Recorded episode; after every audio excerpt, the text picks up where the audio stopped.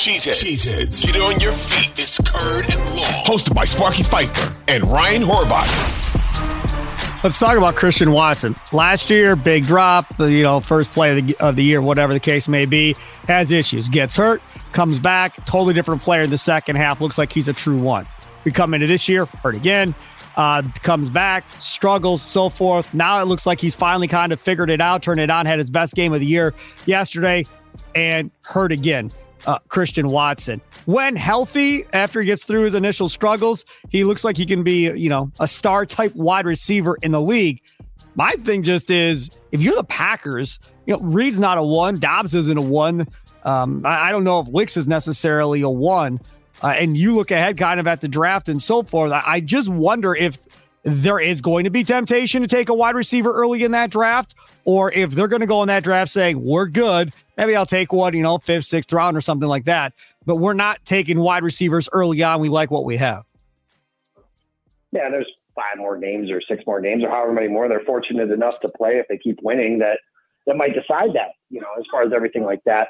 Uh, the the way that the, you know, the weapon room is now, like I said, I think they have a lot of guys that are really nice pieces. I think Watson has a chance to be a star. And I think of the receivers that they have on the roster, that's the only one that has a chance to be a star. Agreed. Star. Like, you know, a true number one, to use the phrasing everyone likes to throw out there. So everyone else, you know, I don't want to call them an upgradable piece because I think they're nice to have around, but you don't pass on, you know, keep, well, they're not going to be able to draft Marvin Harrison, but, you know, Marvin Harrison has a gas mask that comes out and that makes him look, you know, drop way down in the draft. You don't pass on Marvin Harrison because you say, well, we got Romeo Dobbs, like we're good there kind of thing.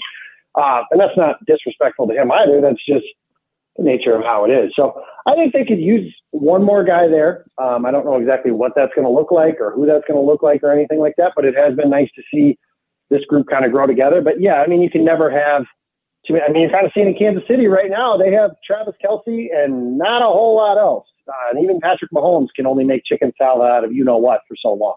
Yeah, no doubt about it. What about the offensive line as this thing has played out through uh, throughout the year? What What are your thoughts on what you've seen to this point? Because the last couple of weeks, I feel like uh, maybe last three or four weeks, this offensive line is starting to protect a little bit better for Jordan Love. Yeah, I think they're starting to get better. And you mentioned the turnstile at left tackle early in the season. That was a big deal. You know, this team was built around David Bakhtiari and, and Elton Jenkins and trying to put that group on the left side of the line. That lasted all of one game. You know, that was that was the tough part. Is then you're trying to adjust on the fly to not having an all-pro. And not only not having an all-pro, now it's you have a seventh-round pick that hasn't played a whole lot of football. I mean, that's that's tough to to kind of work through and, and figure out your way through those things. So the Packers have been able to do that, and I think the biggest part of that is the improvement of what they've done. This weird rotation, which kind of started to see the end last night, I think. Yosh Nyman only played like nineteen percent of snaps. Sean Ryan played one series, uh, and you could debate whether he should play more or not. But at left tackle, I definitely think you should have a, a situation where, like, you're just one person. You plug him in there. If he plays sixty snaps, he plays sixty snaps. But that improvement from that group, it's still not great in the run game, but in the passing game, Jordan Love has a lot more time to throw the football. What about the run game? Because the last time Aaron Jones was hurt, this offense was horrible. They couldn't figure it out. Now Aaron Jones is hurt, and A J. Dillon looks like a completely different running back as far as, you know, running over people far more now than he did earlier. Uh, and knowing that, look, you know, there's a chance him and Jones may both not be back next year. We have no idea what that running, running back room will even look like. So maybe he's playing for a contract, maybe for somebody else next year if it's not necessarily here in Green Bay. But he's definitely one of those guys that you could say has had a huge upgrade over his performance from earlier in the year till now. Yeah, he looked like a completely different player last night. The last night was, it's nothing, you know, nobody's going to compare him to Barry Sanders or Earl Campbell or somebody like that for eighteen carries for seventy-three yards, but that's as good as he's looked all season long. And the Packers are going to need that. I mean, the run game is not going to be what it was last year. You know, they were a top top tier unit last year with Jones and Dillon and that offensive line as they gelled and everything like that. That's just not in the cards this year.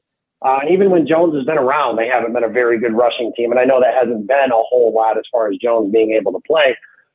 But that's just how it is. You know, during training camp, they put a lot of focus on building the passing game, and they kind of did that to some degree, I think, at the expense of the run game. But then you put A J. Dillon in, for some reason, when the calendar turns to December, he looks like a different player. It's almost like something activates inside of him and saying, like, this is what I was built for. This is what I'm supposed to be.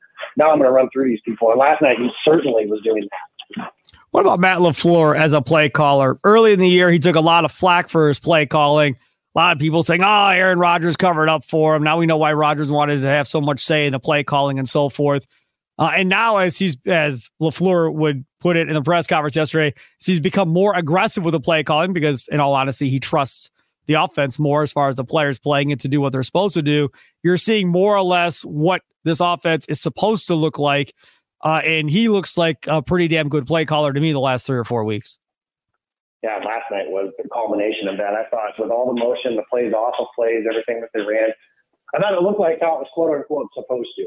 You know, everybody, it's easy to say be aggressive and do all that stuff. It's hard to do that when your offense is struggling to pick up first downs and do anything of any sort of consistency, which they were early in the year. So it's it's kind of understandable to be more conservative. But I think they found an identity, and that identity is what it has been for thirty years. It's the right arm of the quarterback and throwing the ball. You know, I think they were trying to protect him and maybe this young passing game early in the year, and they figured out pretty quickly, or at least through, you know, trial by fire, if you will, but they can't do that now. You know, they, they, it's not a dominant ground game. You know, this isn't the twenty twenty-one Michigan Wolverines, for example, where it's line up and ram it down your throat, or the old school Wisconsin Badgers, since I guess I'm out of Wisconsin, so I should probably use that as an example instead. But you get those things all put together. Play calling is always easier when the stuff is working, right? Like, that's just kind of the nature of how it is, but I think they're doing better stuff to set up, and now as the players understand more of what they're supposed to do and where they're supposed to be, they kind of know better as to now LaFleur can do some things that are better in that spot too.